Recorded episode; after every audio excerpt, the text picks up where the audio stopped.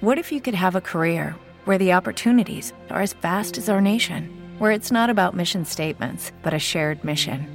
At U.S. Customs and Border Protection, we go beyond to protect more than borders from ship to shore, air to ground, cities to local communities. CBP agents and officers are keeping people safe.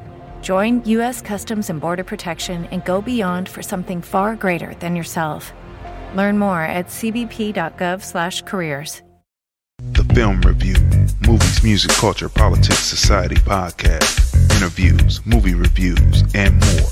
Live Sundays at 5:30 p.m. on the Film Review Live channel. Subscribe. Hi, this is Bernadette Stanis, Thelma from Good Times, and you're watching the Film Review.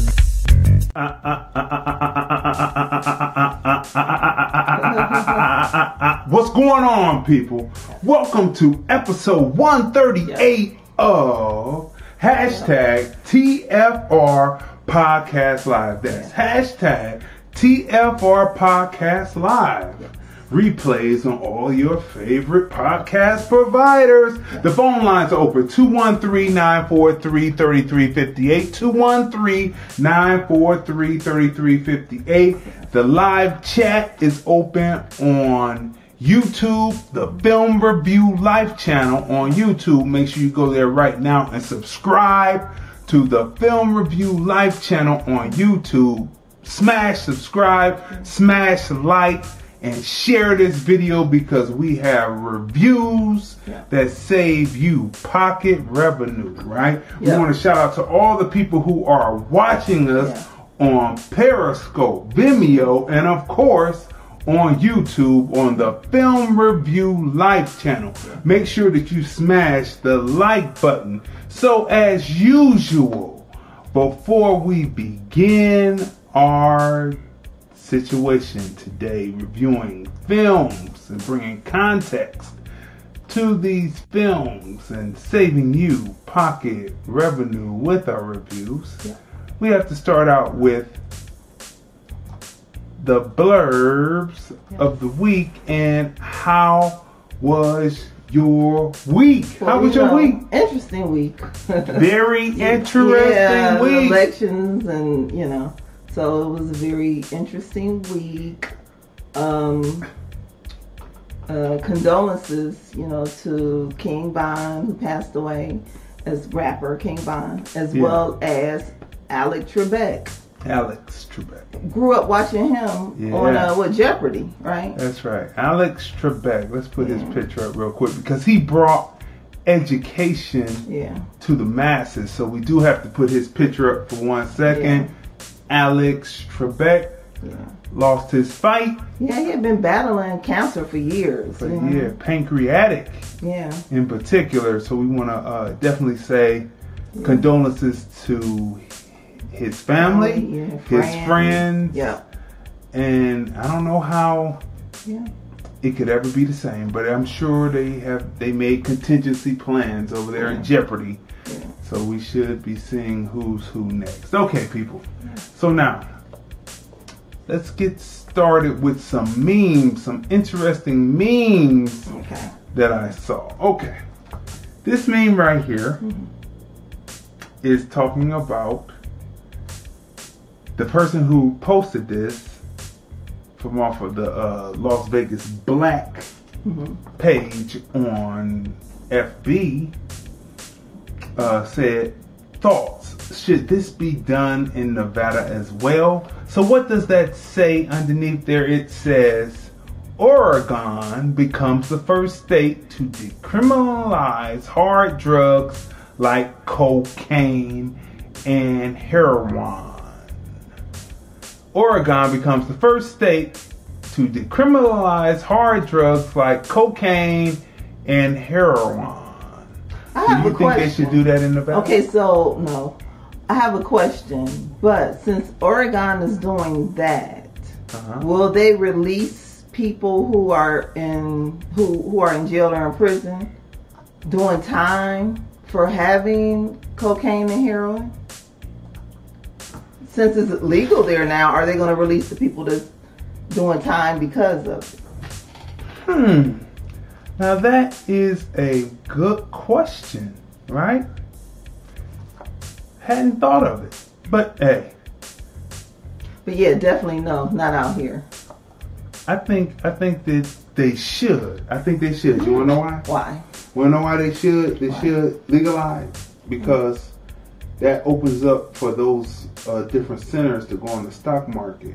And remember, Oh. we talked about being able oh, to Drug center. do those special stocks, right? And those special futures uh-huh. on hashtag observations TFR, and that's just part of it. So as they legalize and make cocaine, Right. it gets to this next meme. Okay. As they legalize cocaine and heroin, it gets to this next meme right here Okay. Will get people thinking this way. God often chooses unlikely people to carry out his plan because he looks at the heart and not human qualifications. Okay. God often chooses unlikely people to carry out his plan because he looks at the heart and not Okay. human qualifications. So as people begin to battle, they will get the Gideon Bible, and then Okay. they, you know, at the treatment centers, and the treatment centers will go up on the stock market, Okay.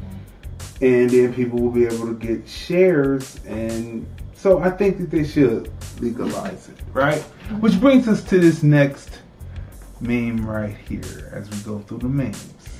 Mm-hmm. Getting your snit together requires a level of honesty you can't even imagine. There's nothing else about realizing you're the one that's been holding you back this whole time. Have a grand day. Getting your snit together requires a level of honesty You can't. you even can't imagine. even imagine. There's There's, nothing nothing easy about- yeah. about realizing you're the one that's been holding you back this whole time. Have a grand day. What do you think about that, man? I mean, that's a good, a really good meme, but people don't really look at themselves. They don't look at the man in the mirror. Got to look in the man in the mirror. Got to ask him to change. his Very few people are able to do that. But most people can't see beyond, you know, They can't see beyond their themselves. All right. Okay. So look, here's the next meme going along in this uh, framework here. Keep doing the brave work of unlearning and relearning. We use this on the other show, Okay, but I just wanted to use this one here because I, I think it fits. That's Keep doing the brave work of unlearning and relearning. That's a good meme, but again, very few will be able to do this. That's why they they're they're making cocaine and heroin legal Okay. so that people can escape. And when they escape, those different treatments will be put on the stock market and then people can profit off of people's Misery.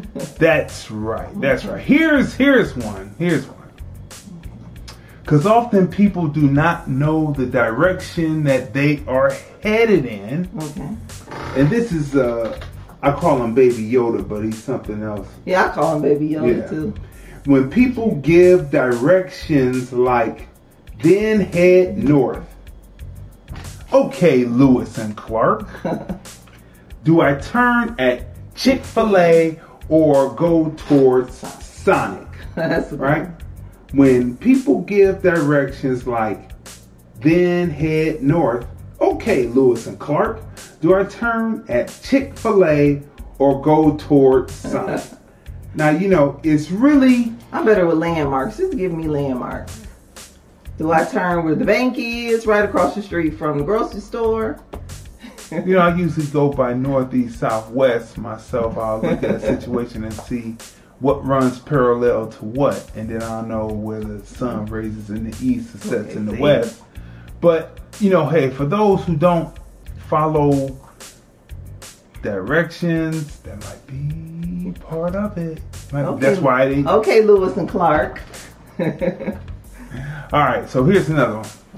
How to change your life in one year. Okay. This is very important, people. How to change your life in one year. You see the theme, you hear the theme. It's a continuous theme here, right? right. One, get rid of toxic people. That's one. Yes. Two, stay committed even when things get tough. Okay. Like a magnum force, rough, like a new divorce, mean, like a two-time loser, bad, like a LA crew member. Okay, that's uh, Kurtis Blow. Shout out to Kurtis Blow. All right. Stay committed to even when things get tough. Three, Okay. learn from your mistakes. Four, keep building your skill set. That is My number gosh, number what does it sound like?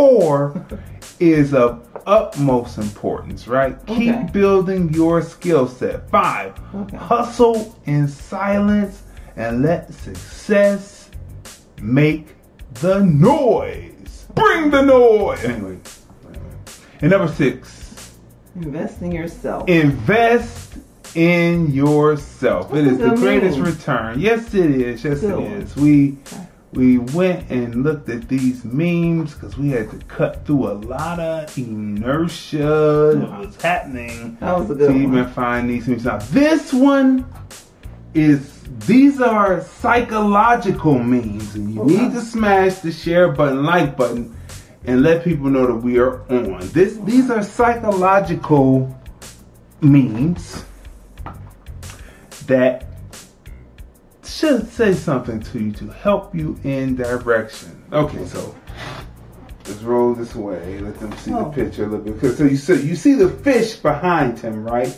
And you see him. He has his fishing line and Okay. the pole on the opposite side eh, eh, of the pier, and he's got a question mark on his head, like, "How come I'm not catching any fish?" Okay. Sometimes you need to change the direction. Patience is not always an option, optional way. Okay. Sometimes you need to change the direction. Patience is not always an optimal way. Okay? That's a really good meme. That's a good mean. So sometimes you need to just change directions. And if you don't know northeast, southwest, you might be going still in the same Do wrong you think- direction. So, okay, what do you think about that meme? Because I have a thought. Okay, go ahead. What do you think about it? When I read that meme, it makes me think about Ice Cube because I'm observer an observer, so I observed a few things during the selection, right? Uh huh. So Ice Cube is very intelligent. Okay. Very. So looking at that meme, Mm-hmm. Because Ice Cube's the investment that he put in for his family as well as fans and friends wanting the best for his community, he put together his platform, right? He got together with various uh, academics in the black community. Uh, he also got uh, he's with, with Tone Talks and Yvette Carnell as well as other people, right? So he put together this platform. So he said, okay, he reached out to right both the Democrat Party as well as the Republican Party, and um, he didn't meet with Trump. I, you know, anybody He anyway. met with Kushner. he- he- right. Zoom call. Okay, right. So he didn't meet with Trump. So when I keep reading stuff that said he met with Trump, I'm like thinking, okay, are you an idiot? You know, when I read some of this stuff these people post. Okay, so Trump's part, someone from Trump's organization reached out to him. Um, someone from Biden's organization reached out to him and said once Biden is in office, then they would get together with Cube and look at his platform. Right? After, make sure you get your people out to vote, right? Okay, so once so now Biden is in office, and I'm Biden's sure. not in office yet. He's well, elected. Okay, whatever you know. Not in office. So now I would assume that you know once Biden or whoever is um, sworn in in January, right? They'll be reaching out to Ice Cube. Yeah, because So- these first hundred days are going to be crucial. So like- the thing is, is from reading that meme, sometimes you need to change the direction. Patience is not always a optimum way. So Ice Cube, what he did, he's not wasn't just looking at the Democratic Party. He was looking at both parties, which is what an intelligent person would do in order to get your the, your agenda taken care of, which is you know your platform for the black community, right? So there are, were you know a few people who were um, very intellectual and could understand where Ice Cube was going, right? Because if you have critical thinking skills, you understand where he was going. Uh huh. Critical thinking skills. Right. Right. Okay, but then when I see like the diff, when I read something and see something on social media and you know calling him a sellout, you know, and you know, and I'm just like, and I'll read it and I'll see who it came from, and I'm like, this person has got to be an idiot. I'm like, do they know they're an idiot? Because it's clear as day, Ice Cube didn't say he was a Trump supporter. Okay, yeah. He didn't besides- say he was a Biden supporter besides- either. but- he was he was this is something he was doing platform for his people. Right, right. Well, I mean, well, you know, people often Are stupid. they, they didn't like Martin Luther King when he was around, right? Right. They didn't like King when he was around, and you know, Right. but whoever created this meme right here, right? Okay. Whoever see. created this meme has got to be No, wait, dumb as cat wait, shit. no, no. Whoever made this meme, and whoever laughs at this meme, because whoever made this meme using Topsy and Bopsy, Okay. one of our number one watched reviews Right. as just movie reviews, Okay. are coons. Sorry.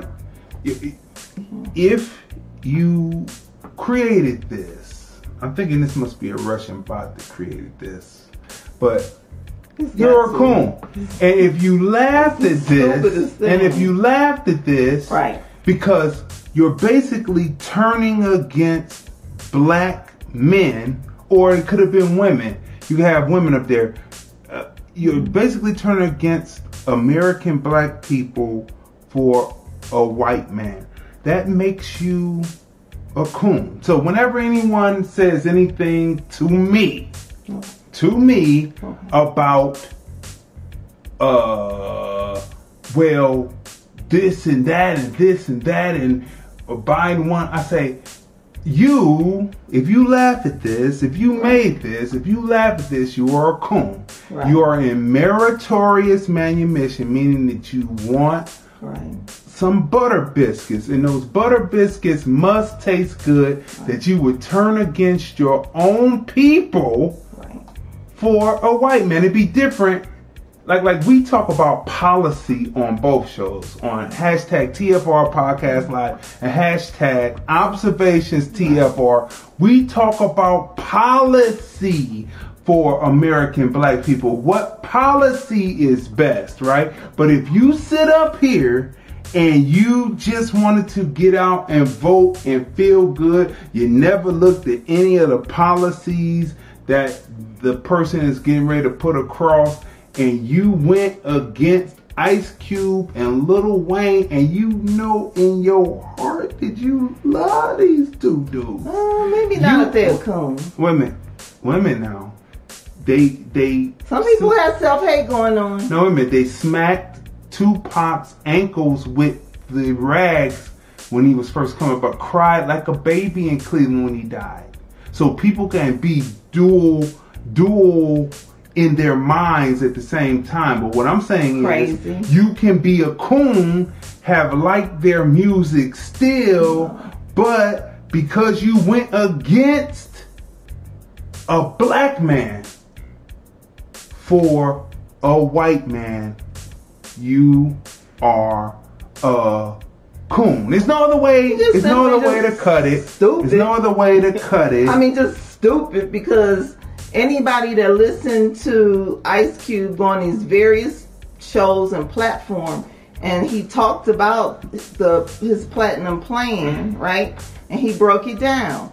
So anyone that did not understand the words that came out of this man's They're not mouth. stupid. They are either in uh, Stupid. they're uh, either under a spell. We talked about that on Yeah, you Friday show, episodes fifty three. Right. The incantation It's been there under a spell. Right. But other than that, once you tell people that they are under a spell and all they have to do is just research it, Okay. if they don't want to research it and they laugh at things like this, Mm-hmm. the people who they would love, look, they're trying to clip us, talking about quality ain't right. Look, they're trying to, oh, they're giving us warning on everything. No, but you know what? What I have learned is YouTube. um, there are not that many intelligent people because if you don't know anything about like like you said about bills, what bills are being passed, or what um, bills were passed. or what bills were passed, like if you don't know anything about politics, that goes back to a conversation that we had before.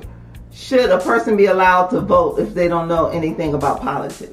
I, I, I- I think I think that it's getting ready to be a thinning of the herd, and I think Okay. the very people that they put into that are elect right Okay. now are going to be the very people who thin out the herd, and the people who elected them not going to even know why. So right? that's why they make party making all of these drugs legal and Exactly. It's a game to make zombies Okay. so they will be dormant and they will need these Easily programs controlled. and the programs get people paid like parent plant like Planned Parenthood gets people paid. Now, let's move on people. Get you a teammate, not an extra bill. This came from James Foreman. okay. Get yourself a teammate, not extra an bill. extra bill. Which then brings us to the next piece right here, right? Which brings us to the last meme before we get to the movie reviews of the night as we start out. This one right here, let me bring it up a little bigger so people can see it. Here we go. Let me let me read it. Let me read it so you can see it. For those that have the shouldn't be there. For those that have found the one, no matter how old you both get, never stop holding hands, dancing and saying I love you. For those that at this time have not believed in this. That's right? nice. That's true. That's right.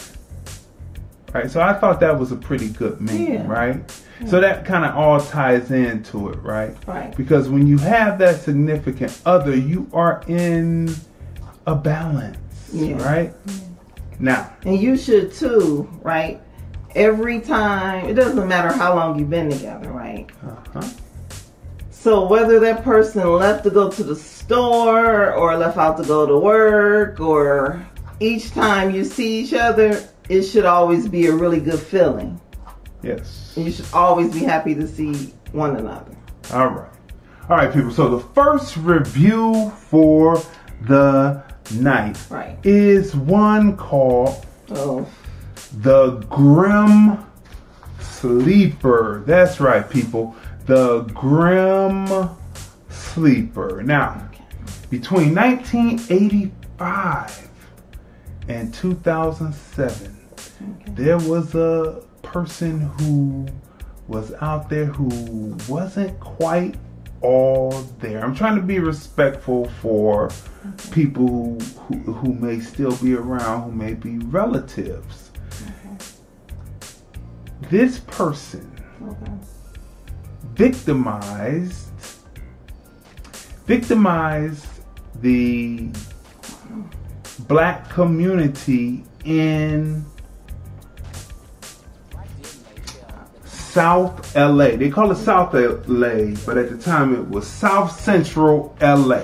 The Grim Sleeper documentary came out 2014 2015, right? Co produced by Nick and Barney Broomfield. It follows finding this person that you well not this these are his friends right but lonnie franklin the grim sleeper it follows how it was discovered who he was, Yeah. how he was finally apprehended, how he was brought to justice, right? And that is what the Grim Sleeper documentary is about. Let's read the uh, situation.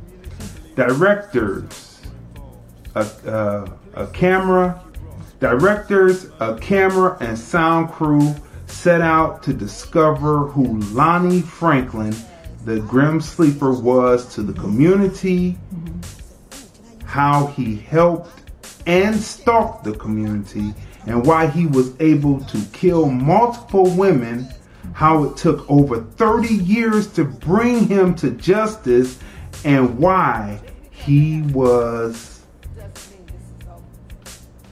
found guilty of killing only nine women, one teenager, and one black man.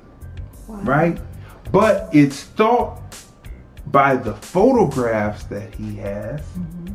That he may have killed more than a hundred. Wow. He may be in one place. No, excuse me, excuse me, not 100. Okay. 200. Because it, it- unlike the person last week, Samuel Little, Who killed 93 people, who right? crossed across the Country. country doing Right. it, and they said that he was the most prolific.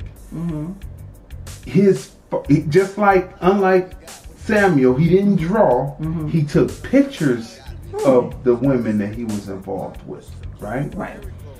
Uh, and so just similar to Samuel, Samuel had a photographic memory. He had photographs taking photos of the women that he was involved with, and it said that over 200 women were missing in South Central LA during that time, right? There were activists, female activists out there mm-hmm. trying to get the LAPD to do their job, and the LAPD blew it off because they called them WHI. And what, what, what you want to know what WHI stands for? What? WHI stands for mm-hmm. no human involved. Wow. Because they thought that they were either prostitutes, mm-hmm. druggies, or they just were the indigent, homeless, mm-hmm. and no one cared Wow. about them. But it was more than just prostitutes. Mm-hmm. He preyed on the community that he also helped. Yeah, because a lot of the people in the community wasn't he known for being like the handyman and helping out and Fix it, Mr. Fix Mr. It Man. Fix It. Yeah, you know. So it was shocking when they found out he was the grim sleeper. Yes, it was Yeah. very shocking, and, and to Yeah. see that American black women's lives Right, are worth right, basically considered worth nothing. Right. WHI, no human involved. Right. Right? This guy is a psychopath. Now, on the internet afterwards, you need to go and listen to the interrogation tape. The interrogation tape, the the interrogators, the two detectives, you know, NYPD was slow. Then they put a movie out about it later about mm-hmm. the Grim. They called it the Grim Sleeper, and they mm-hmm. made it seem like the LAPD was always up on it, Yeah. right?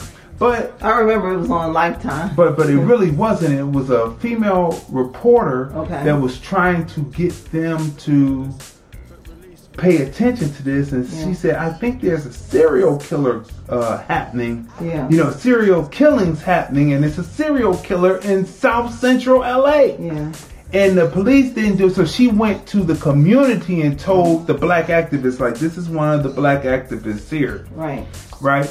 And she told them that this was going on and to get the word out. So they started getting the word out, but the mm-hmm. police did not believe and did not care. This guy was a sociopath. People, please, this is the reason why we're playing this is this is the death season, right? This is the death season. When October comes in, that's the celebration, which is Halloween. But after that, it's the death season until the spring equinox, the spring solstice, and, and everything comes back to life. This is the death period. And this is when strange things, when it's cold and it's the trees are bare and barren, that things seem to happen. Guard Yeah. your loved ones. God guard your children. Guard male and female children. Guard the women in your Yeah. life. Guard your mother. Guard your daughters. Because there are strange people out there who will be smiling Yeah. in the people's faces. And you will think that they are down for the cause, Yeah. but they You are really know. out. And, and it's really, and it's, he never told. Why he did it. I don't even think that he knew Right. why why he had that urge. Yeah. Why he wanted to do it. I think that he had some kind of Yeah. demonic possession. Yeah. It was something Yeah. there, Yeah. right? And the son, we're gonna we have a video package that I cut up, Mm-hmm. so get ready for that because this is not the documentary, but these are news reports Okay. right? And we clip them together to give you a, a better story, a better understanding, middle standing, overstanding of the story. Plus, we have at the end a woman who actually survived Okay. one of his attacks, and she really lays out his MO. And viewer discretion is advised. There's nothing that's too shocking in this, but if you well, you probably need your kids to know that there are people out there that do not mean them good. Right? And so maybe they should watch this, but you watch it for sure. So we're going to get into this. We're going to get into this piece. And then, of course, we're going to stop in between for context. 213-943-3350. And of course, we're going to come back with the review, the breakdown of the cinematography, etc., etc. But we're going to go right here first. So let's start it off. Tonight, across Los Angeles, a handful of families are breathing a sigh of relief they've been holding in for nearly a quarter century. Uh, well, I'm joyful that you know that they have um, have captured this guy, and uh, they say they linked it through DNA, so we definitely got the right guy. So it's definitely going to bring my family uh, some closure. In September of 1988, 18 year old Alicia Monique Alexander went to the liquor store near her house and never came home. Her body, murdered and raped, was found a few days later. Just one in a series of murders to haunt Los Angeles and eventually be linked to a serial killer called the Grim Sleeper. He has been arrested. The district attorney's office uh, is filing multiple counts. Uh, I believe at this time it's 10 counts of murder, one ta- count of attempt murder. He is 57 year old Lonnie David Franklin Jr. They're faces from the past, 180 of them. Some smiling, some sleeping, some may even be dead. Images collected by a suspected serial killer. All of these people are potential victims. Jeez, I hope not. Uh, Let me pause that. This went on from 85 mm-hmm. to 2007. Mm-hmm. The LAPD looked at it mm-hmm. as WHI, no human involved. This could have been stopped. When you watch this documentary, it is so eerie because you can look at the photos and you can look at some of the photos. Some of them look sleep, but some of them look like he shot them, took the photograph after he killed them. They look dead. So it is so macabre and so just strange that this guy right here, right? It's just strange. It's just the weirdest thing. And the LAPD did nothing about it. Uh, black women were out there talking. And, and who was in office at the time when all this was going on? Like, what political party was in office? Was it the Republicans? No. Oh, No, Bush no, wasn't in office? No, no, I'm talking about in the city. who was Oh. the mayor at the time. Oh, The that's mayor. California. Is the Democratic. mayor. That's right. It was Democrat because uh, uh, Arnold Schwarzenegger hadn't got. But anyway, Terminator. Huh? the Terminator. But anyway, look, there was a Democrat mayor with a Democrat government.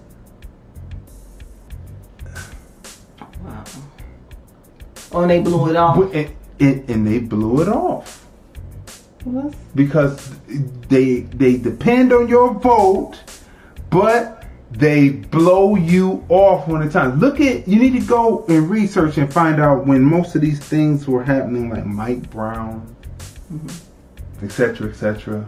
Mm-hmm. What government was running the municipality? I see. You know, I understand what you're saying, but sadly, some people just don't care.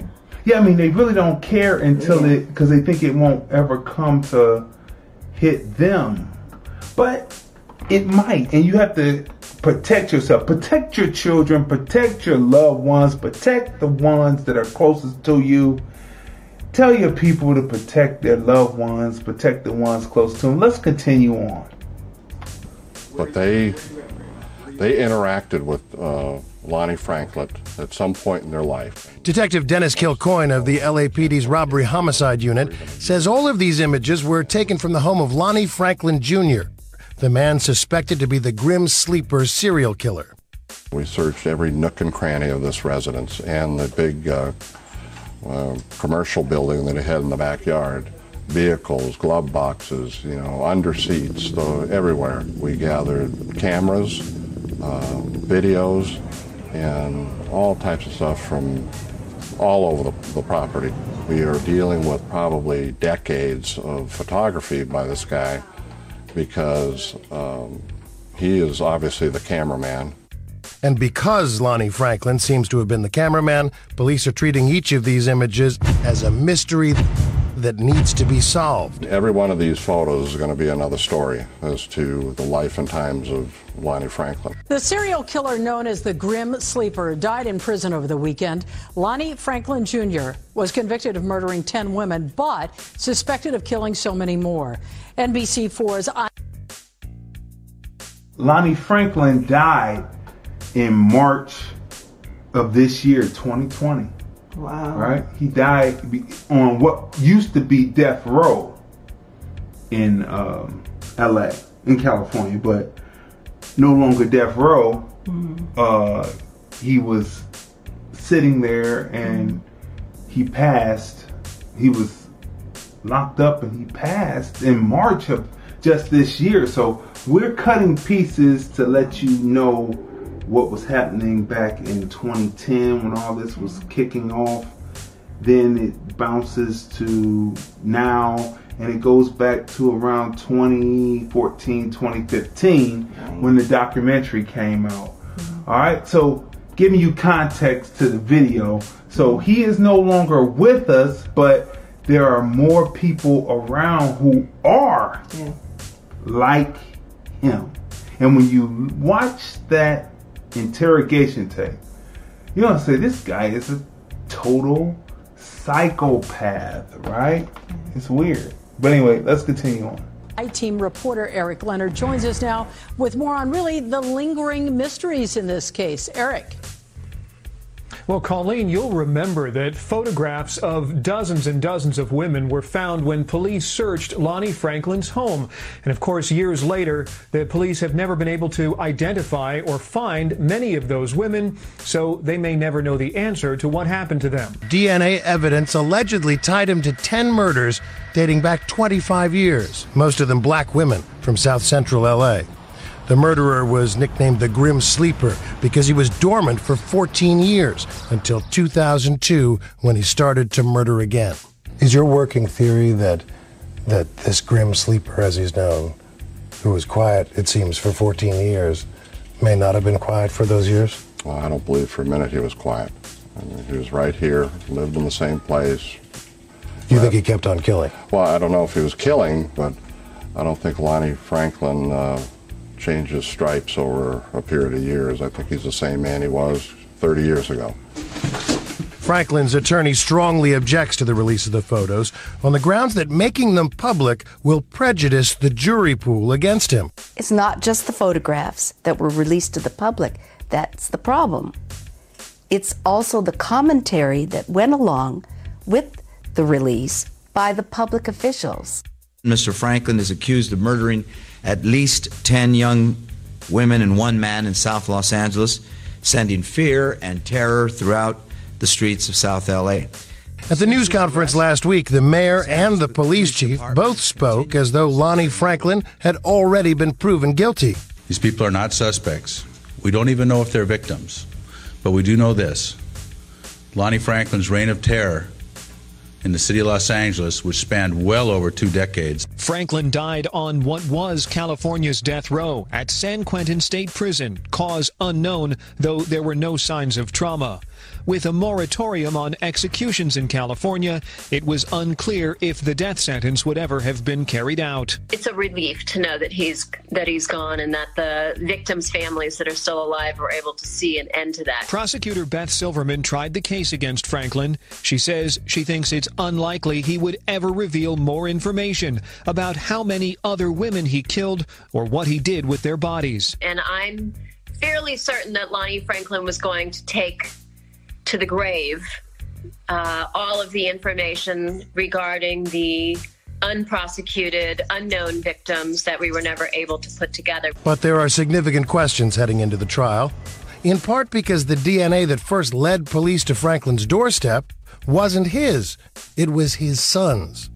Familial DNA, it's called, yeah? It's called familial DNA because it is the DNA not of the ultimate suspect, but of a very, very close relative. Authorities in the LAPD's cold case unit processed DNA from the crime scenes and looked for a match in the state's DNA database. In California, anyone arrested for a felony must give a DNA sample, whether or not they're ever charged or convicted. In this case, the match came back positive for a relative of the suspect. Police then narrowed down the list of possible relatives before zeroing in on Lonnie Franklin. It's the first time familial DNA has ever been used to try and solve a murder case. But authorities had no DNA sample from Franklin, so they staked him out until they got one. And what was it? A slice of pizza, I think a fork, there was a napkin. Uh, it was a total of, of, I think, eight different items that they submitted to us. And that was enough? It turned out to be enough, yes. Enough, allegedly, to match DNA from the crime scenes. But you know how they say dead men tell no tales? Well, that's not true anymore. No. That's not true because the DNA is there and you can find out what's happening. If you do something, if you do the crime, get ready to do the time because they have it all laid out for you to do the time, especially if you're American black. All right, here we go. Will it hold up in court? If Lonnie Franklin is convicted, it could mean a nationwide expansion of familial DNA. This will change the way policing is done in the United States. And if the case suddenly becomes much bigger, with new victims identified among these women, then the focus will be more intense than ever. As soon as the LAPD posted these photos last Thursday, the response was huge. Within a matter of hours, well into the millions of hits, it was just it was pretty mind boggling to me. LAPD robbery homicide. There have been hundreds of phone calls, too, each of them providing a lead that now needs to be followed up, each one a potential clue into the mind of a serial killer. You know, these guys do, they do strange things, and uh, you know, sometimes they take pictures, sometimes they leave a mark, sometimes they do, they call the police and tell on themselves. I just, it's just a, it's a whole science to that, I'm sure but not for me. Reportedly a mechanic for an LAPD station near the epicenter of the murder spree. After all these years, the police never gave him so much as a glance until now. Know that you have, I have four kids. I have about eight nieces and nephews, and we come out here riding bikes and everything, knowing that there's a serial, serial killer right here. I mean, what, what can you say, man? It's scary. The arrest was a long shot, even by cold case detective standards. Because the suspect was clean, he had no DNA to match as part of a massive million sample sweep of the state's felon database. Enter a technique called familial DNA.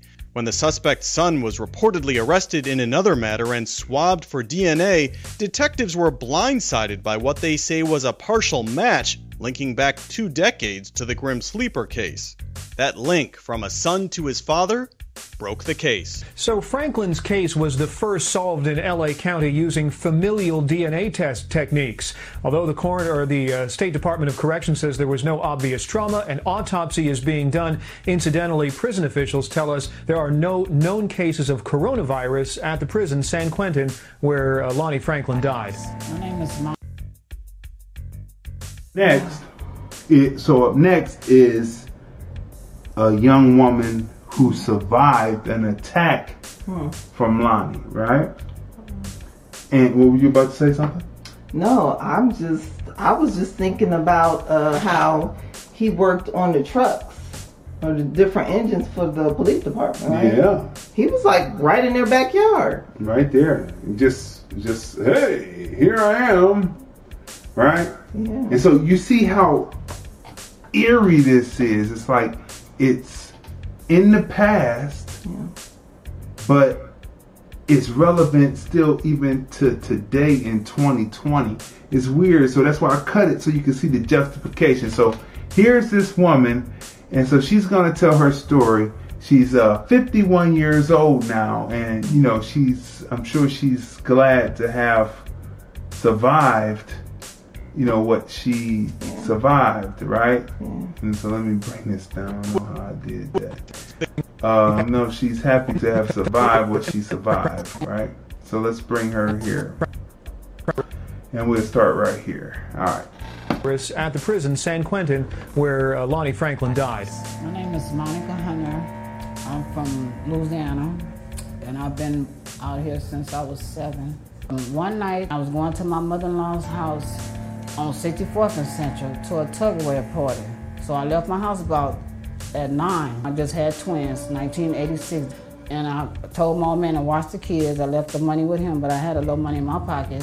So the bus was taking so long. So I'm like, by the time I get to Tuggerware party, it's gonna be over with. So the dude was coming down the street in a, in a yellow Pinto, and he was driving real slow, a black brother. So I'm like, oh shoot.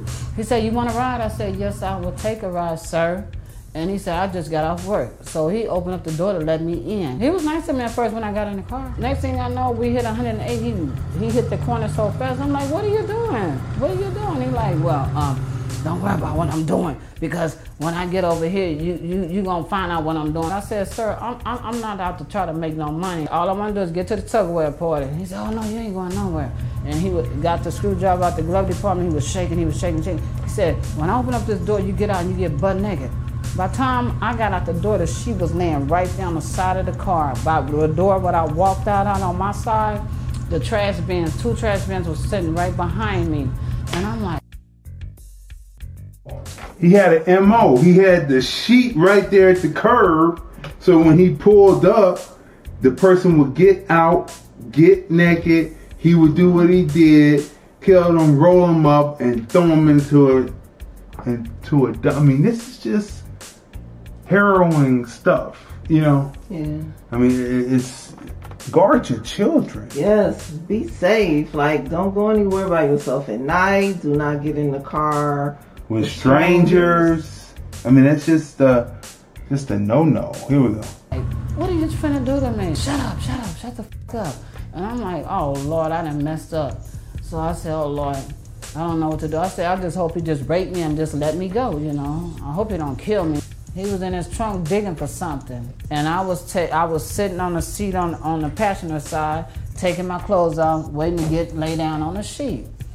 And when he came out the trunk, that's when the dude was walking down the street making a noise saying, I got it, I got it. I remember that word. And I'm like, he got what? And I, I looked, I'm like, help, excuse me, sir, could you help me? And I got to screaming and hollering. When I got to screaming and hollering, he dropped the screwdriver. Then that's when I started running. I had one pants leg out.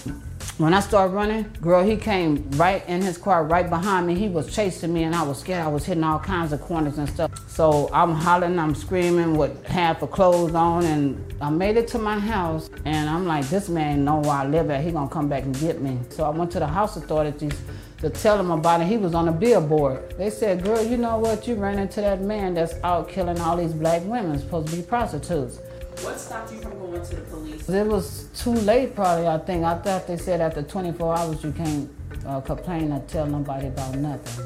I've been through a lot of stuff before then, but not like this. You know, you know, you know, but not like that. But you know, just open containers, going back and forth to jail. I never told them nothing about it. You know, so when I found out he got caught, I look at him on TV. I just said, he's in God's hand now. You know, God gonna take care of him now because it's too late for me to tell my story. This was in 1986. And I look at it and I go back there and look and I look at that trash bins back there and look down on the ground and just think about what could have happened to me that night. You know, that's where they probably would have found blood of me dead at.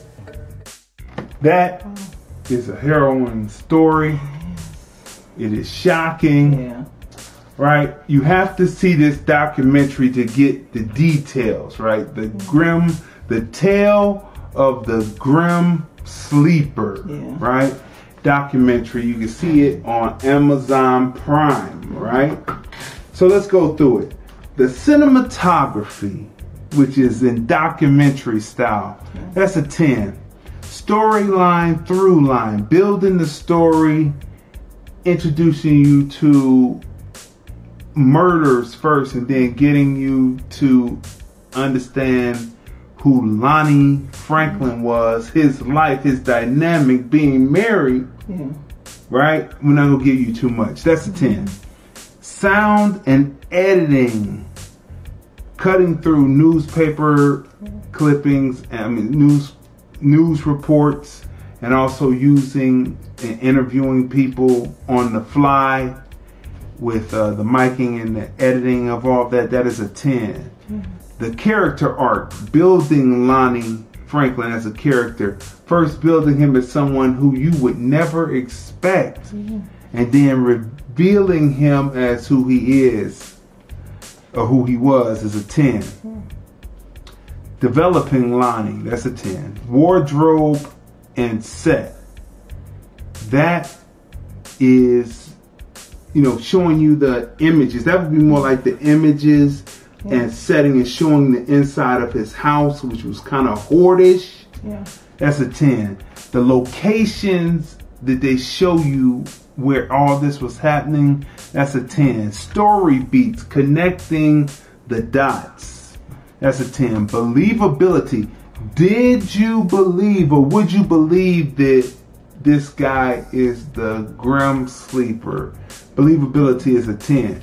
Historic facts about South Central LA, South LA now is a 10. The Grim Sleeper, what would you give the Grim Sleeper? I would give it a 10 because the documentary, um, there wasn't any dullness or it wasn't boring. It, from beginning to end, it was interesting.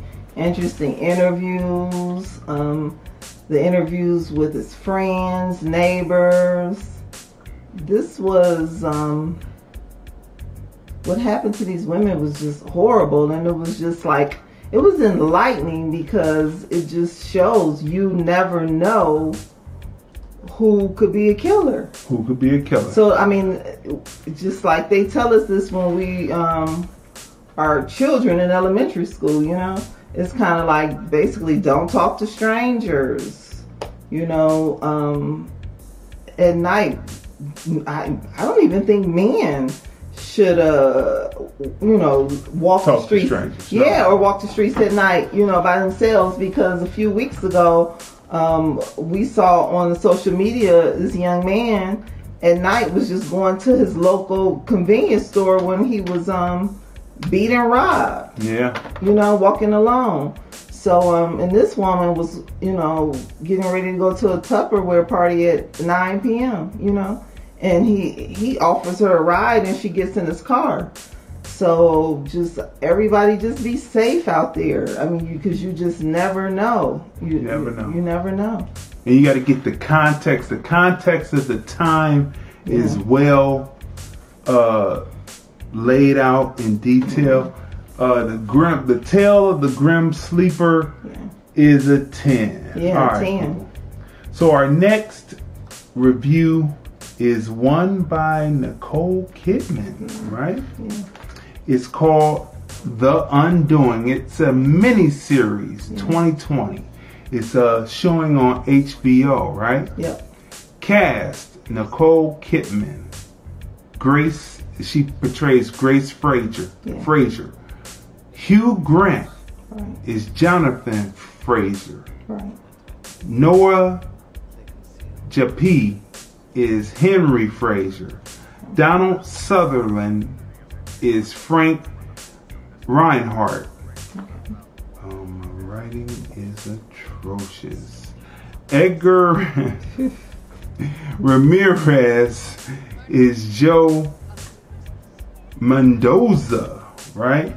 And but my, my my writing.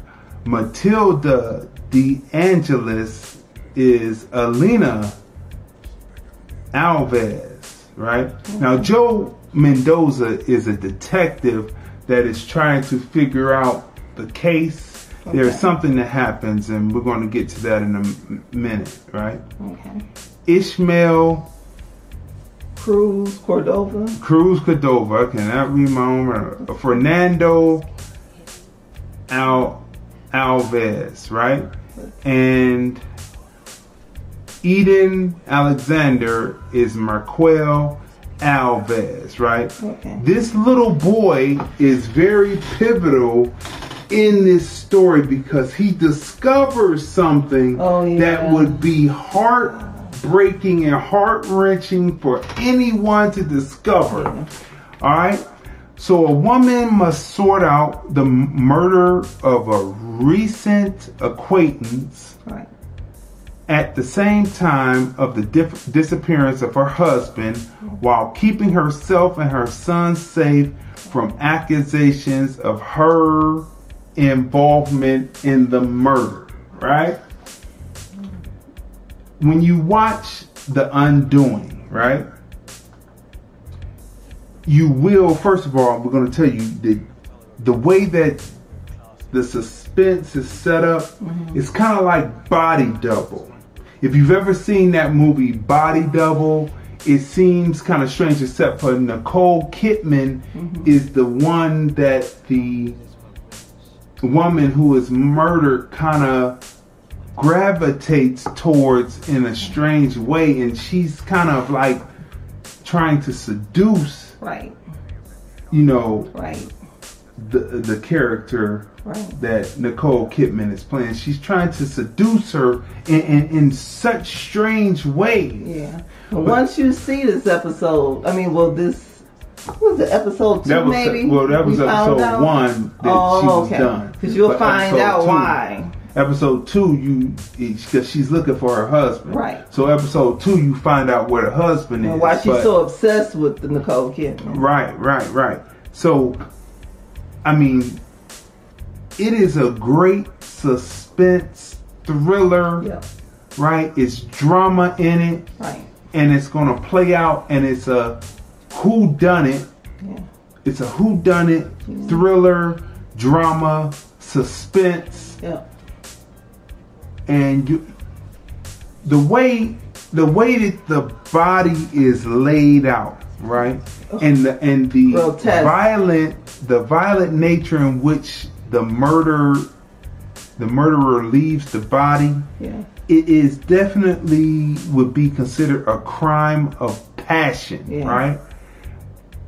And then it leaves the question: Did Hugh Jackman's character do this?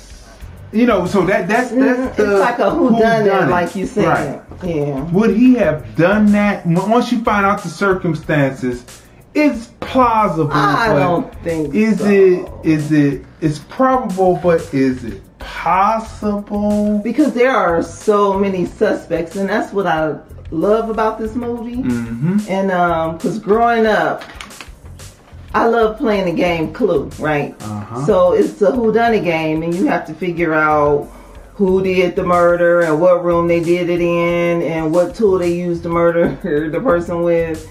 And so this is like seriously uh, a whodunit. It reminds me of um, it's kind of like a Nicole Kidman's other series that she was in on HBO. Um, was it Pretty? Uh, Pretty, pretty little fires or pretty, Pretty little, Big Lies? Pretty big lies. That's what it was. Little Big Lies. I'm gonna Little look, big look lies. it up. I think so. But the thing about Nicole Kidman is she's another one that goes on my list of like actors that you can bank on. She's somebody you don't even have to have seen the preview or know what the film is about or the project or anything. You just go watch it and you know it's going to be good. Yeah, you know it's gonna be good. because she does a great job as well. Like we were talking about Denzel Washington, um, and um, and Chadwick Boseman, right?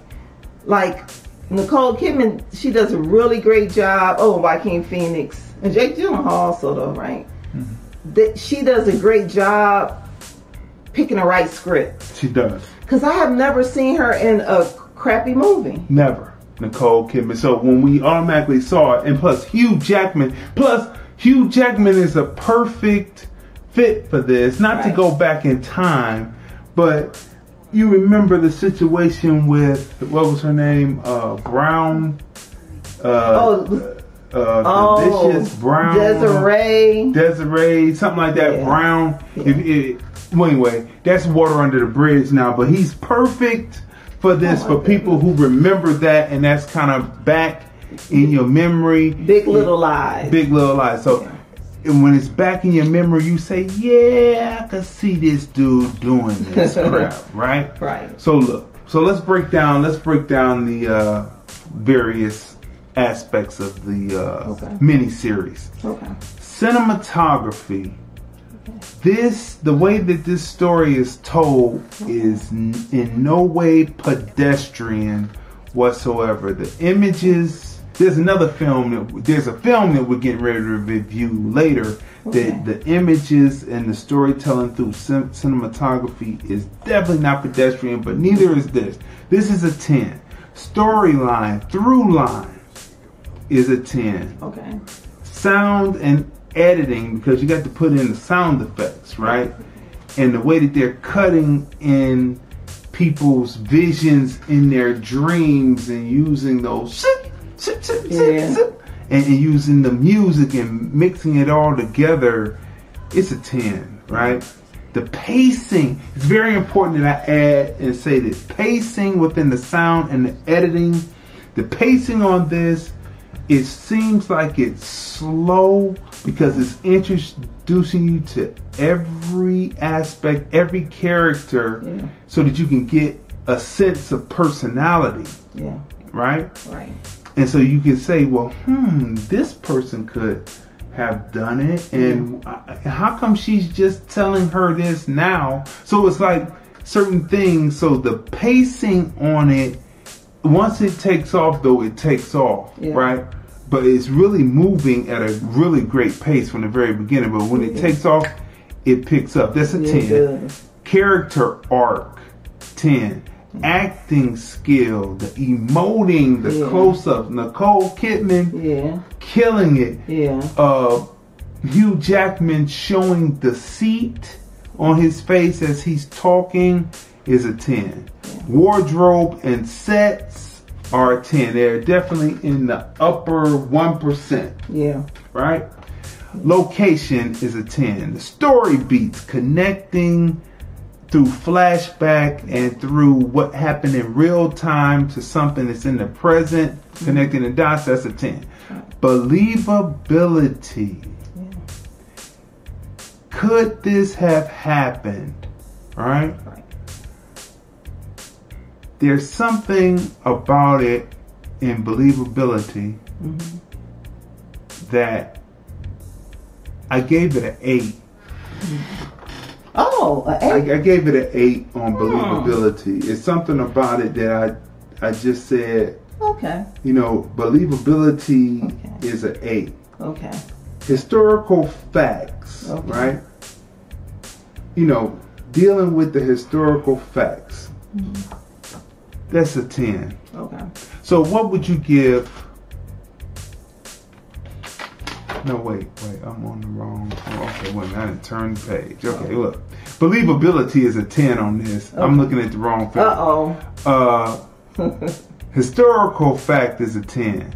So what would you give Undoing? So overall, since you was looking at the wrong thing, what's the number that you everything, give? everything. I just said believability. So you would give this 10. movie a ten? No, I'm asking you what you give it. Oh, I would definitely give it a ten. That's right. I give it a ten. I mean, also. because he, Nicole Kidman is a great actress, so she like she's one of my favorites. You know who I didn't mention earlier? Um, another actor on the list too, uh, LaKeith Stanfield. hmm His acting is Yeah, superb he as makes he well. makes good He makes decisions on his great films. decisions on his films. I don't know Um, about Black Jesus and Judas, but I, you know, No, that's gonna be good because with those two great actors, him and the Black Messiah and, and it's- it's gonna be Judas. great. I don't know. I Because- don't know. Oh, if you haven't seen Sorry uh, to Bother You, that was one of the first films we uh, reviewed Actually, yeah. with Mhm. LaKeith Stanfield. Check it out; it's great. Okay, so Nicole Kidman, her act, the acting is great. All of the actors, because it's like a whodunit, right? Suspense thriller. So it's her and a bunch of her associates, and then her husband, and I mean the ensemble. Great acting across the board. I love New York as a backdrop, like the heartbeat of the city, Mhm. because you see City is a character. the city is definitely a character because you see her running and walking around more so than you see her in a vehicle, right? And you be like, uh, what is she walking around New York and, Right. saving them to upper echelon one right, you know. So, um, so the cinematography is great.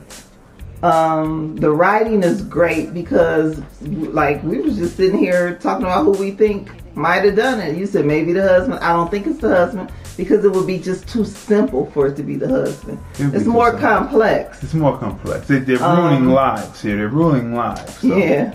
So I mean, this is just this is a good series. So I can't wait to see part three. His irresponsibility, we'll say. Very. We'll give you. We'll give you that much. Yeah. Of it, right? That it's his responsibility. Irresponsibility, right? So look, the undoing.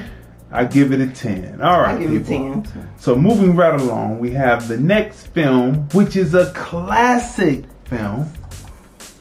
Stars in My Crown. Yeah. It's a Joel McCrea film, right? It is a classic. It is a it's classic. a classic film, right? So let's see. Starring Joe McCrea as Joshua, right? Uh, Juano Hernandez is Uncle Famous. Juano Hernandez as Uncle Famous. He is a black actor that plays dignified roles. Yes. Every role that we see him in, he is dignified. E- Yeah. You know, surprisingly during that time period, right? Yep. Uh, James Mitchell is Dr. Daniel Harris Jr. Alan Hale is Judd Isbell. Ed Begley is Lon Beckett. Now, Ed Begley, he played in 12 Angry Men, right, as the one that was just so disagreeable. He seemed they seemed to give him these bigot parts, and I wonder if it was something in his personality makeup where they continue to give him these bigot roles. But again, here he is in this film, Stars in My Crown, 1950 Western, as a bigot. Dean Stockwell as John. Now, Dean Stockwell, you may know him as older, but in this film, he is a little boy. We know who Dean Stockwell is. Now, get some of the films that Dean Stockwell has played in recently, but you know Dean Stockwell, right?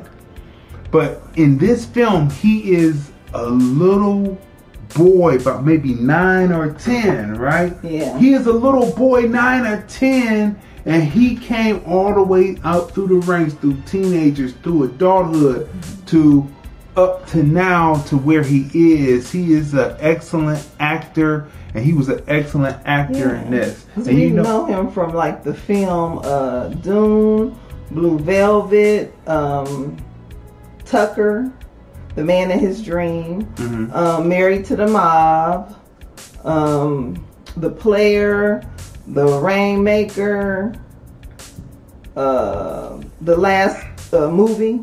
Mm-hmm. He's been in tons of films, a Sons and of Lovers. He is. He is a Over seventy years, they said in yeah. film. He's a quintessential actor, and you know, being a child actor, there were some things that. But anyway, we won't speculate. But anyway, You know, and I was just mentioning films because I don't even like on television. Twilight Zone, Alfred Hitchcock Presents, Combat, Bonanza, Mannix, um, Columbo, Mission Impossible, Night Gallery, Police Story, um, McCloud. I could go on and on. Heart Yeah, to Heart, he's a- A Team. he's a character. Miami actor. Vice. He's yeah. a character actor, right? Yeah, it's and like then tons. Then Marshall Thompson plays the narrator. The the story is told through the John character played by Dean Stockwell's through his eyes as a child being remembered by the narrator who is Marshall uh, Thompson playing the John character narrating the whole piece. He's the reliable narrator, right? Right. So here's the synopsis. A once gunslinging, now reformed parson must find a way to keep the townsfolk on the straight and narrow through the good book while avoiding typhoid fever and a lynching. Yeah.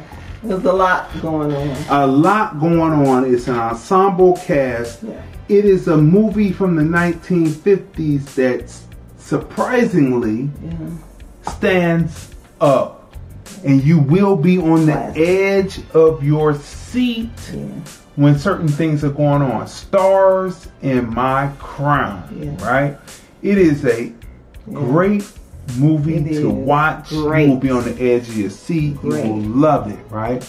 We saw it on Turner Movie Class- Classics, but it's also available on YouTube and also on Amazon Prime, And right? Hulu too. And Hulu, right? I was about to say that, but I wanted to give two. But thank you, Oh. thank you. So, cinematography. Let's break this down. Cinematography is a ten. Oh. The storyline through line surprisingly stands up to today, which makes it a classic. It's a 10. Stars in My Crown, 1950 Western. You have to see it. Sound and editing and pacing. Sound and editing pacing is a 10. The pacing on it, it moves right along. There's no doldrums in it. Character arc. You see each character take a arc. The little boy takes an arc. The parson takes an arc. Yeah. The doctor in the town that's coming in to replace someone Yeah. Is a 10. You have to see all this. It's acting skill and emoting skills. The the mid angle and close-ups on this and the over-the-shoulder shots really give the opposite actor the opportunity to shine, Yeah. right? Up against the protagonist, right? Wardrobe and set, it looks like a Western, feels like a Western, feels like you're back in that time. Doesn't feel like it's 1950s uh, at all, right? So that's pretty good. Locations that they shot this, which are probably sets on the studio, is a 10. Story beats, connecting what happened previously. There's a story about typhoid fever Yeah. And connecting the dots on that. That's beautifully done. So it's multiple things going Yeah, on yeah. in this town with an Yeah. ensemble cast uh, driven by Joel McCrea. Yeah. And, and that's a 10. Believability. Okay. This is the movie where I gave believability an 8 because Really? there is a lynch scene in it, right? And there are certain elements of the lynch scene that just don't ring as realistic. The the the setup to the lynching Okay. doesn't ring true. And you just have to see the movie, and then you can rate that for yourself. But overall, it's a good movie. it's not something that's going to throw you off from the movie. But you're going to say, eh, would that really happen? The Night Rider, would the Night Riders really do that? You know, so that's an eight. Okay. Historic facts. The historic facts.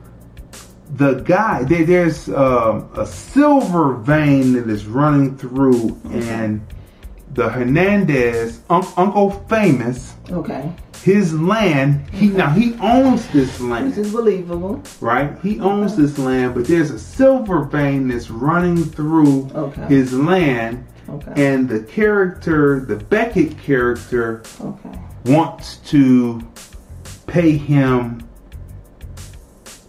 under a dollar an acre, right? And so you just have to see it, and you're like, well, this is telling the story about how black people lost their land, Right. right? So the historic fact on that is a 10. Yeah. So what would you give stars in my crown? You know, I would give it a 10. It's a great film. Um, I love all of the acting. Mm-hmm. And um, what really, really stood out, I had the cast up when you were. Now I'm looking for it. I Yeah, the phones, the new phones are just going haywire these days. Um, was it the Juano Hernandez? Uh-huh. Um, I love how to see how he was embraced by his community because it was two different sides to um he was embraced by his community you know uh uh he seems to have been there for like years Yeah, because a lot of mhm. the townspeople know him um a sweet elderly you know um black man um, who owns property. Mm-hmm. Um, he's um, providing jobs to the community. Mm-hmm. Um, so you have that storyline, which is a great storyline. he teaches. It, And it's kind of like a and- Huck Finn. Yeah. And what what's the what's the slave and Huck Finn? See, I wasn't really big on that one, so I don't. Was Uh, it Tom Sawyer or something like that? Well, well, no, well, Tom Sawyer, Huck Finn had a friend, had the slave, and Oh. he was trying to give him the freedom. I, I, I, I forget. I wasn't much on Mark Twain myself, but, But- but- it's a kind of a element, except for he's not a slave; he's a No, free man. a free he has man, and he but he has has that length. friendship. Yeah. They kind of like took the Huck Finn, Mhm. and I can't think. I, um, Mm-hmm. boy, if someone knows the name of that particular slave in the Mm-hmm. Huck Finn, put it in there so we can read it. But Well, well, well, let me go ahead.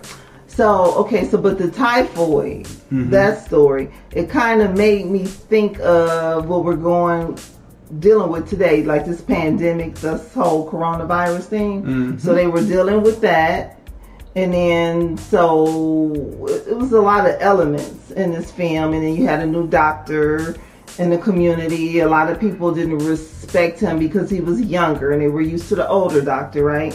So you have so many elements going on in this town, and again, like the older black gentleman, right? Mm-hmm. Although there were were people in the community who who respected him, then you had the the other side. You had Ku Klux Klan members who wanted to take over his property. What do you call them? Night So yeah, so the Night Rider. So it was just like multiple stories going on at once, and um, And and there were love well-written stories, love two love sto- stories, two love stories, right? So oh, coming of age too, the little friends, Yeah, the little yeah little little boys. So yeah, I mean, coming of age, it was well written. Uh, well written. It, it was complex for 1950. Yeah, because the the character. I just want to say quickly. Um, I love how they wrote him with dignity, which was like rare during that period. Well, like maybe they didn't write him with dignity and Jahan, uh, what's his name? Uh, Juan, uh, Juan, Jawan. They- they Juan said Hernandez. Jawan Hernandez. Right. He plays it with dignity. maybe he got him to play it with dignity. I remember I was out got here you. and I was acting in a person's piece and they were saying that my character was supposed to be the comic relief. Right. And it was for the 48 hour film project. Okay. And I and I listened to what he said, but I played him straight, Right. which caused the second character, Mhm. Crime Boss One. I was Crime Boss One, and then there was a Crime Boss Two, Asian kid, and made him play. He made him play Mhm. Goofy. Okay. And I played it straight, and it stood out to the people here because usually they have the American blacks. Just my observation, playing mm-hmm. buffoonery, and Right. so when you see someone who plays a character, so maybe he took the role and the way he played it Yeah. with the way he delivered the lines instead of the well, so Yeah, well, he sir." definitely played it if, with if, if he did, dignity. he, he could have put well, sir, well, sir, well, sir. No, he said, no, sir, it's, it's my land, and I would just like to keep my land. It's the only thing that I have. And then, so he played it, but if he said, yes, sir, yes, sir, I just need to keep my land. Yes, yes, what you want, Amos? You know, it's gonna be a lot of, a lot of that, a lot of that minstrel show. We got all these minstrel videos. But anyway, another story for another time. Okay, so you gave it a ten. Definitely. Okay, 10. so stars in my crown because of the believability of the setup to the lynch scene. I gave that part an eight, but other than that, it's a nine point eight because of that in uh, averages. So it's overall it's a great film to watch. You will love it. Okay, next next film up, people. Velvet Buzz. The Velvet Buzz Saw, right? Yeah. The Velvet Buzzsaw. Now, cast Jake Gyllenhaal is Morf Vandewalt, right? Rene Russo is Rodera Haze. Right. Rodonra Haze, Yeah, excuse me. Yeah. Rhodora, I can't read my writing. And then uh, I can't read the Z. Uh, Ashton. Azal Ashton She's is Josephina. Josephina. Yeah. Toni Collette is Gretchen. David Diggs. Now you know David Diggs has been in quite a few films Yeah. since Blindspotting. Yeah. Remember we reviewed Blind that. Spotting like two, like a year and a half ago. I mean, two years ago, right? We reviewed that, right? And most recently, we've seen him in. Um, he played Frederick Douglass. Yeah, he played Frederick Douglass in Good Lord Bird. Yeah. John Malkovich is Piers. Uh, Natalie Dreyer Dreyer is Coco, right? Coco is an interesting character. Yeah, she is. She's a character that is a label hopper, and that's what we'll say about that. Okay, Yeah. so synopsis: A collection of art is found by a wannabe social status hopping, wanting to compete, ambitious art curator's assistant. Right. But at what cost? Um, I can't read my own writing. Well, at what cost does the art? Uh, At what cost to the art world are the pieces sold? Okay. Right. So a collection of art is found by a wannabe social status hopping, wanting to compete, ambitious art curator's assistant. But at what cost to the art world are the pieces sold? Right. So this this young lady Yeah. finds these art pieces, right? In the most unusual way. Unusual. Now, what makes this film so great is it's about the art world, the painting, the art world, Yeah. and it is anything Yeah. but pedestrian. I mean, you can look at the you can look at just the trailer alone and tell how they're telling the story Right. with images of POV. Right. Right? It's a Sundance favorite. And the imagery and the angles that they use to tell the story is anything but pedestrian. I was sitting up there watching the film. I was like, oh man, this Yeah. is beautiful, the way that they shot this film. Yeah. The different lens size, sizes. The, you, you can see it right here in the trailer. You can see how it's done and how the story is told to you. It's not just one single shot in the person. It's like switching and moving angles, but it's just the right degree of excellence. If I want to give a film something where I would say I want to give some give a film where I would say that it's excellent, I would say that Velvet Buzzsaw Yeah. with its use of images, mm. size images, the use of lighting, the use of color to tell the story, to, to give the emotion. It's a 10, Definitely. right? The cinematography is a 10, right? Automatically off the rip. Yeah. The storyline, through line, Yeah. after they set they set up they set it up So nice. beautiful. They They, set up the woman, the woman, the Josephina woman Mm-hmm. has a dramatic need. There's a initiating event. They switch. They show you her dramatic need first. Then they give you the initiating event. And then from there, the story moves forward. It is beautifully shot with an ensemble cast, and each ensemble cast member Right. has a dramatic need and a initiating event. That's what makes this so good. Like when the Rus- when Russo's character Yeah. enters the room, Right. right? The Haze woman enters her assistant's room, soon to be former assistant, and returns to partner. Right. Her the the her dramatic need is heard, and th- that's the initiating event when she sees what she sees. So each one has their initiating event and dramatic need within this ensemble cast, Yes. right? So I mean, it's beautifully done. It's not pedestrian at all, right? So the storyline through line is a ten. Sound and editing, the pacing on it is superb. That's a ten. Uh, character arc. All each one of the characters' arc. You just. I'm not going to give anything away. That's Just a ten. Too great to give away. Yeah. Yeah. Acting skill, the emoting, the close up when Jake Gyllenhaal. And Toni Collette, that scene. Yeah. Yeah. When Jake Gyllenhaal is is up close and he's starting to see things. Yeah. The character is starting to see things. The Vandewalt.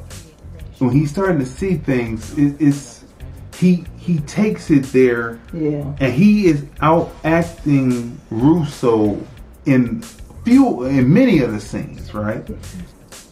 That's a ten. Right. Wardrobe and sets. Showing the showing the painter not the painter, but the art world and then the clothing that goes along Yeah. with being Nice. art presenter Curator. Beau- curator, beautifully done, Yeah. right? Locations using the city as a location. That's a 10. Story beats, by far, that's a 10. Believability, believability on the horror. Mm-hmm. Definitely believable, that's a 10. Historic facts. Going back and researching the historic fact of this artist and using historic references within the city that they're in to tell the story. That's a 10. So what would you give Velvet Buzzsaw? An easy 10. Again, just like we spoke about earlier, um, we saw that Jake Gyllenhaal is in it, so we said, okay, we know this is going to be good because he does a really great job picking, picking scripts. So, like the surrounding actors, like the supporting cast, just beautiful. And uh, we talked about when we were watching the film. You said, "Look at the scene. Look at her eyes. Look at her. Look how she's emoting." Uh, Toni Collette in Mhm. the scene between her and Jake Gyllenhaal was just superb because it was just like all in like the eyes. It was like subtle. Her Mhm. acting was so subtle, but it did show her her dramatic need was like all in her face. And you can see his disgust Yeah. at what she was asserting to him, and it was subtle on his face. Yeah. And so they were playing opposite. Right. And they were giving and taking. He he was sending bass, she was sending back mid range, Yeah. and then he just totally took the scenes from Russo, Yeah. right? Yeah. So- So uh, so it's just like the acting, the dialogue. Um, I love, like you said, the way the film begins. It's like it's subtle. You know, you're introduced to all the characters and, and their rela- in the relationships that they have with each other, and then it gradually opens up until you kind of. I don't want to give it away because this is it's titled as like a, a I can see the drama part, Mhm. but it's a horror drama, so I can see the horror And part it's in it too. suspense in it, And too. it's- It's yeah, it is. The suspense in it too. Well written. So that's a ten for you. It's definitely a ten because I'm going to tell you, I have never ever seen a film like this. Have you? Mm-mm, mm-mm. I mean, like where this. the worlds collide. yeah, the worlds are colliding. like a, a, a just like a drama suspense like a fashion world like uh, arts art gallery and the treachery of art. the treachery of art and then all of a sudden they drop in a bomb of horror out of the blue and it's believable It's believable. it's believable And once you see the Coco character, you feel sorry for her. her yeah because poor you know, thing. poor, poor thing. So, Velvet Buzzsaw yeah is a 10. You have to see it. All right. So, it's the last, genre all of its own so the last Great. film of the night does not have a trailer. It's, it's uh, really, really, really, really, really interesting that they did not make a trailer for this. I searched and I searched. And I guess they said they didn't need a trailer because it's Dolly Parton. And so they didn't need a trailer for that, right? So the last film for the night is Here I Am, Dolly Parton on Netflix. It came out in 2019. Let's see, Dolly Parton as herself, mm-hmm. Mac Davis as self, oh. Jane Fonda as self, mm-hmm. Lily Tomlin as self, mm-hmm. Porter Wagoner through um, what they call archive footage, self, Linda Perry, self, right? So let's go through what the synopsis of this is. The rise, decline, and return of Dolly Parton from childhood to 21 to her worldwide fame and acclaim to the slowdown to the maintain to Right. a successful life. This documentary covers it all. Right. Right? right So when you find out you find out so many things about Dolly Parton, right? Right. Akita's Garden said 100, 100, 100. Thank you, thank you, thank, Thank you. so much. That's on the YouTube chat, right? So look, you learn so much about Dolly Parton in this documentary on Netflix, right? You will be entertained because the music is good, Yeah. right? She comes back from the hills of Tennessee, yeah right? And she raises to the point to where she she she rescues her family members, right? I mean, it's it's just, it's just the awesome story. Yeah. It's like it's the same story. They're in the hills of Tennessee, no way out, yeah right? right Same thing that's happening, like how they have the the the opiate now, yeah right? The alcoholism, etc., etc., etc., right? Mm-hmm. That wasn't touched, but that's what's happening in Appalachia. That's what's happening to the mountain people, right? Yeah. Same type of thing that's happening to another group of people that they're trying to forget, which is American blacks. So you have the situation with drugs, Right. alcoholism, Right. Et cetera, et cetera. Unemployment, right. Unemployment. Right. They have unemployment, Right. right? And so it's similar. And so you can appreciate the story because of that similarity, right? So Dolly Parton, here I am. Plus the music is good. Yes. Plus you hear you have a cameo by Whitney Houston, Yeah. right? Yeah. Because if you did not know, Oh yeah. The what's the name of the song? wrote, What's the name of the song? Um, I will always love you. I will always love and I love how Dolly Parton. She said that. What did she say? That song made me. What did she rich. say? Rich. She made me rich. She said Whitney made, some, she made me someone rich. asked her, the report, the person who was doing the documentary asked her, you didn't hear it, Mhm. but her response was in full sentences. So you can say, so the person must have asked her, said, did you feel any kind of way Mhm. with Whitney Houston singing your song that you had had such a big hit with? And you had to wa- listen to what she had to say, Yeah. right? And it's just real good and it goes through how she creates songs because she is a prolific songwriter songwriter Yes. and she loves being famous Yeah. Right Yeah. not so much a celebrity she, Right. she doesn't do the celebrity thing but she loves being famous Yeah. she's there with her fans Yep. her fans love her she Yeah. she goes to the grocery store Yeah. you know as dolly right Yeah.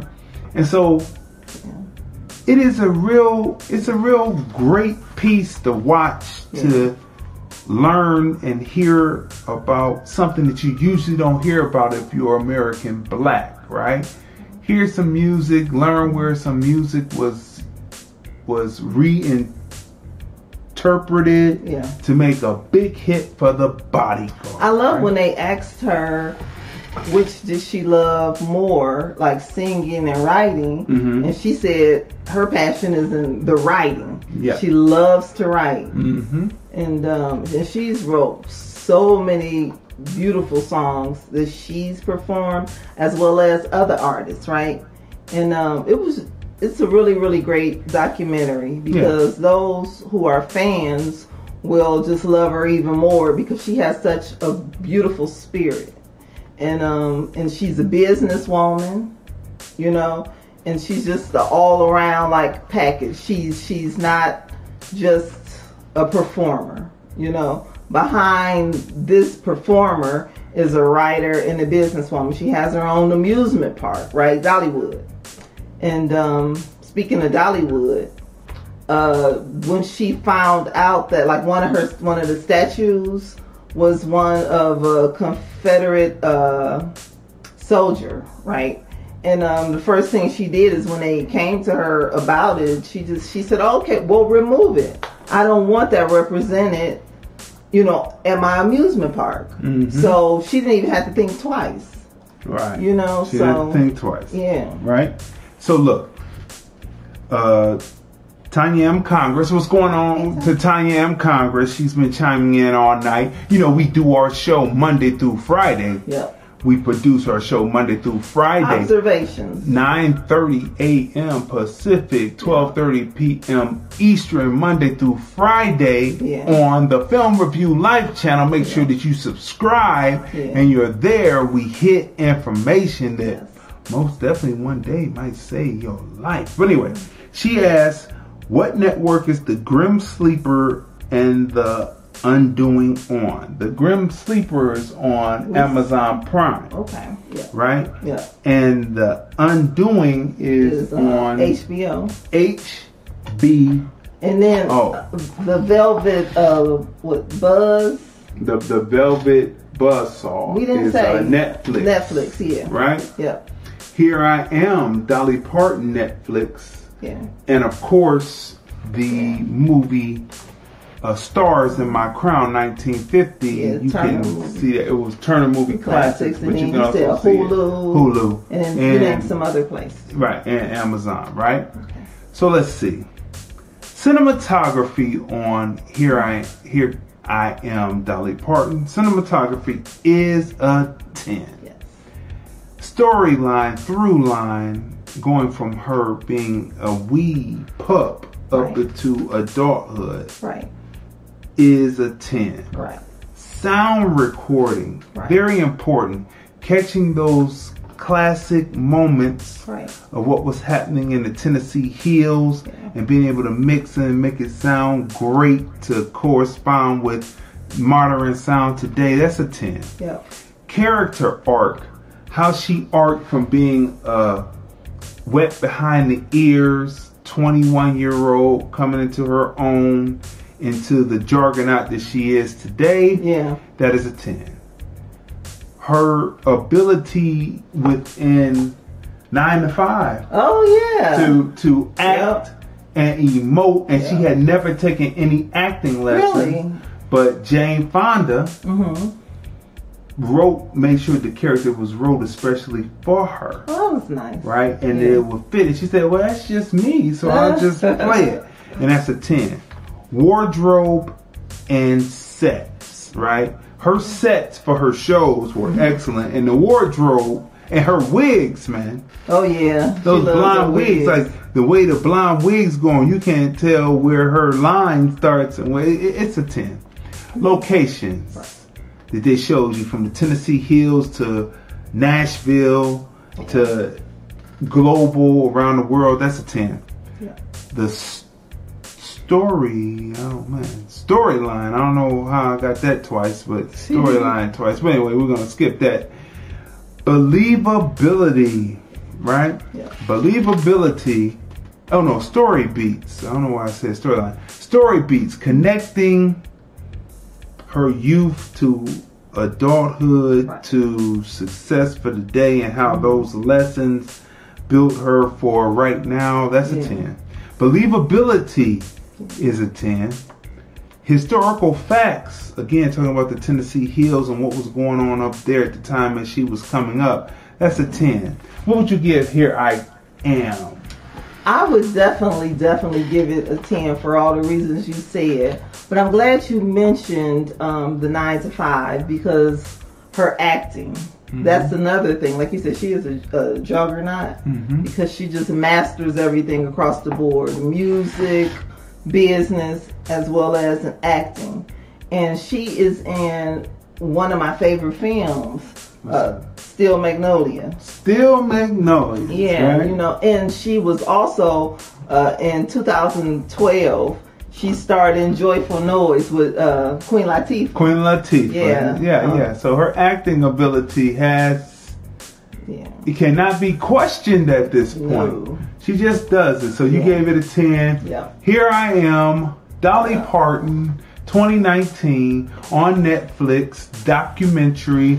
I give it a 10. Is she the only? I'm thinking. Is she the only celebrity with an amusement park? I can't think of anybody else that has one. Hmm. I think she is. Hmm. That would have to be researched. Yeah, out, I'm right? thinking she is. Yeah. So people, we have she's come. to be reckoned with. She's Yeah. a boss. I, will say so. We have come to a end of another broadcast, and it is jam packed. Remember, we come on on Sundays at 5:30 p.m. Pacific, 8:30 p.m. Eastern. Hashtag TFR Podcast Live available on all of the streaming podcast platforms. You can get us there, right? Yeah. And don't forget on Mondays through Fridays, it's hashtag observations TFR. That's my, that's me. Yeah. That's my sister and I Yes. as we discuss topics and, and provide information. Yeah. Wow. That's We what I, I love about observations is that it comes on daily and you're hitting all of the topics, all the, the, the news topics, just everything that's going on, right? And then what I love is how people can call up and comment. That's right. And today, in this world of COVID, right, Right. where we're, it's very little movement between maybe going to work, going to the grocery store, back home. I'm glad that people have a, a, a platform where they can just pick up the phone and just talk and just get a lot of a lot of stuff off their chest, and they can chime in on the different topics and stuff daily, Monday through Friday. That's right, Monday through Friday. Oh, before we end, uh, we didn't. Well, we talked about music too, but definitely you were saying people need to pick up that new Busta Rhymes. Yeah. Mm-hmm. Cause uh, one of my favorites is the song with him and Kendrick Lamar. Yeah, can oh, no doubt, no doubt. So look, people, you can hear us on all of these various formats. Yes. Uh, iHeartRadio, Yep. Apple Podcasts, Right. Spotify, Right. Google Podcasts. Right. We are everywhere that you want to be. Of course, YouTube on the Film Review Live channel. Yes. Make sure you subscribe. We want to see 10 new subscribers. Yes. Smash the like button, smash the share button because again, we have produced another show. We have produced another show that saved you pocket revenue. Did the reviews save you pocket revenue at the theater, but now it's on demand, Yes. right? Trying to keep you safe. That's right. So, people, we will see you next Sunday at 5:30 p.m. Pacific, 8:30 p.m. Eastern on another episode of the Film Review. Hashtag TFR Podcast Live. The Film Review, Movies, Music, Culture, Politics, Society podcast. We are your husband and wife team. I'm Crazy D. Tracy. And we review movies, music, culture, politics, society pod on this podcast. Hashtag TFR Podcast Live. Google it, Yes. watch it, and listen to all of the shows. And we will see you again Yes. Next Sunday at 5:30 p.m. Pacific, 8:30 p.m. Eastern. Before we go, I always think of these things at last minute on verses. OutKast versus Tribe Called Quest. That's right. That's gonna be great. It's gonna be great. All right, people. So we will see you next Sunday.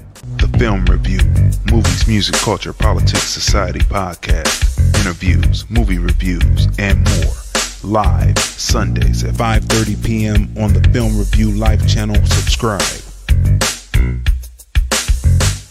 Hi, this is Bernadette Stanis, Thelma from Good Times, and you're watching the Film Review.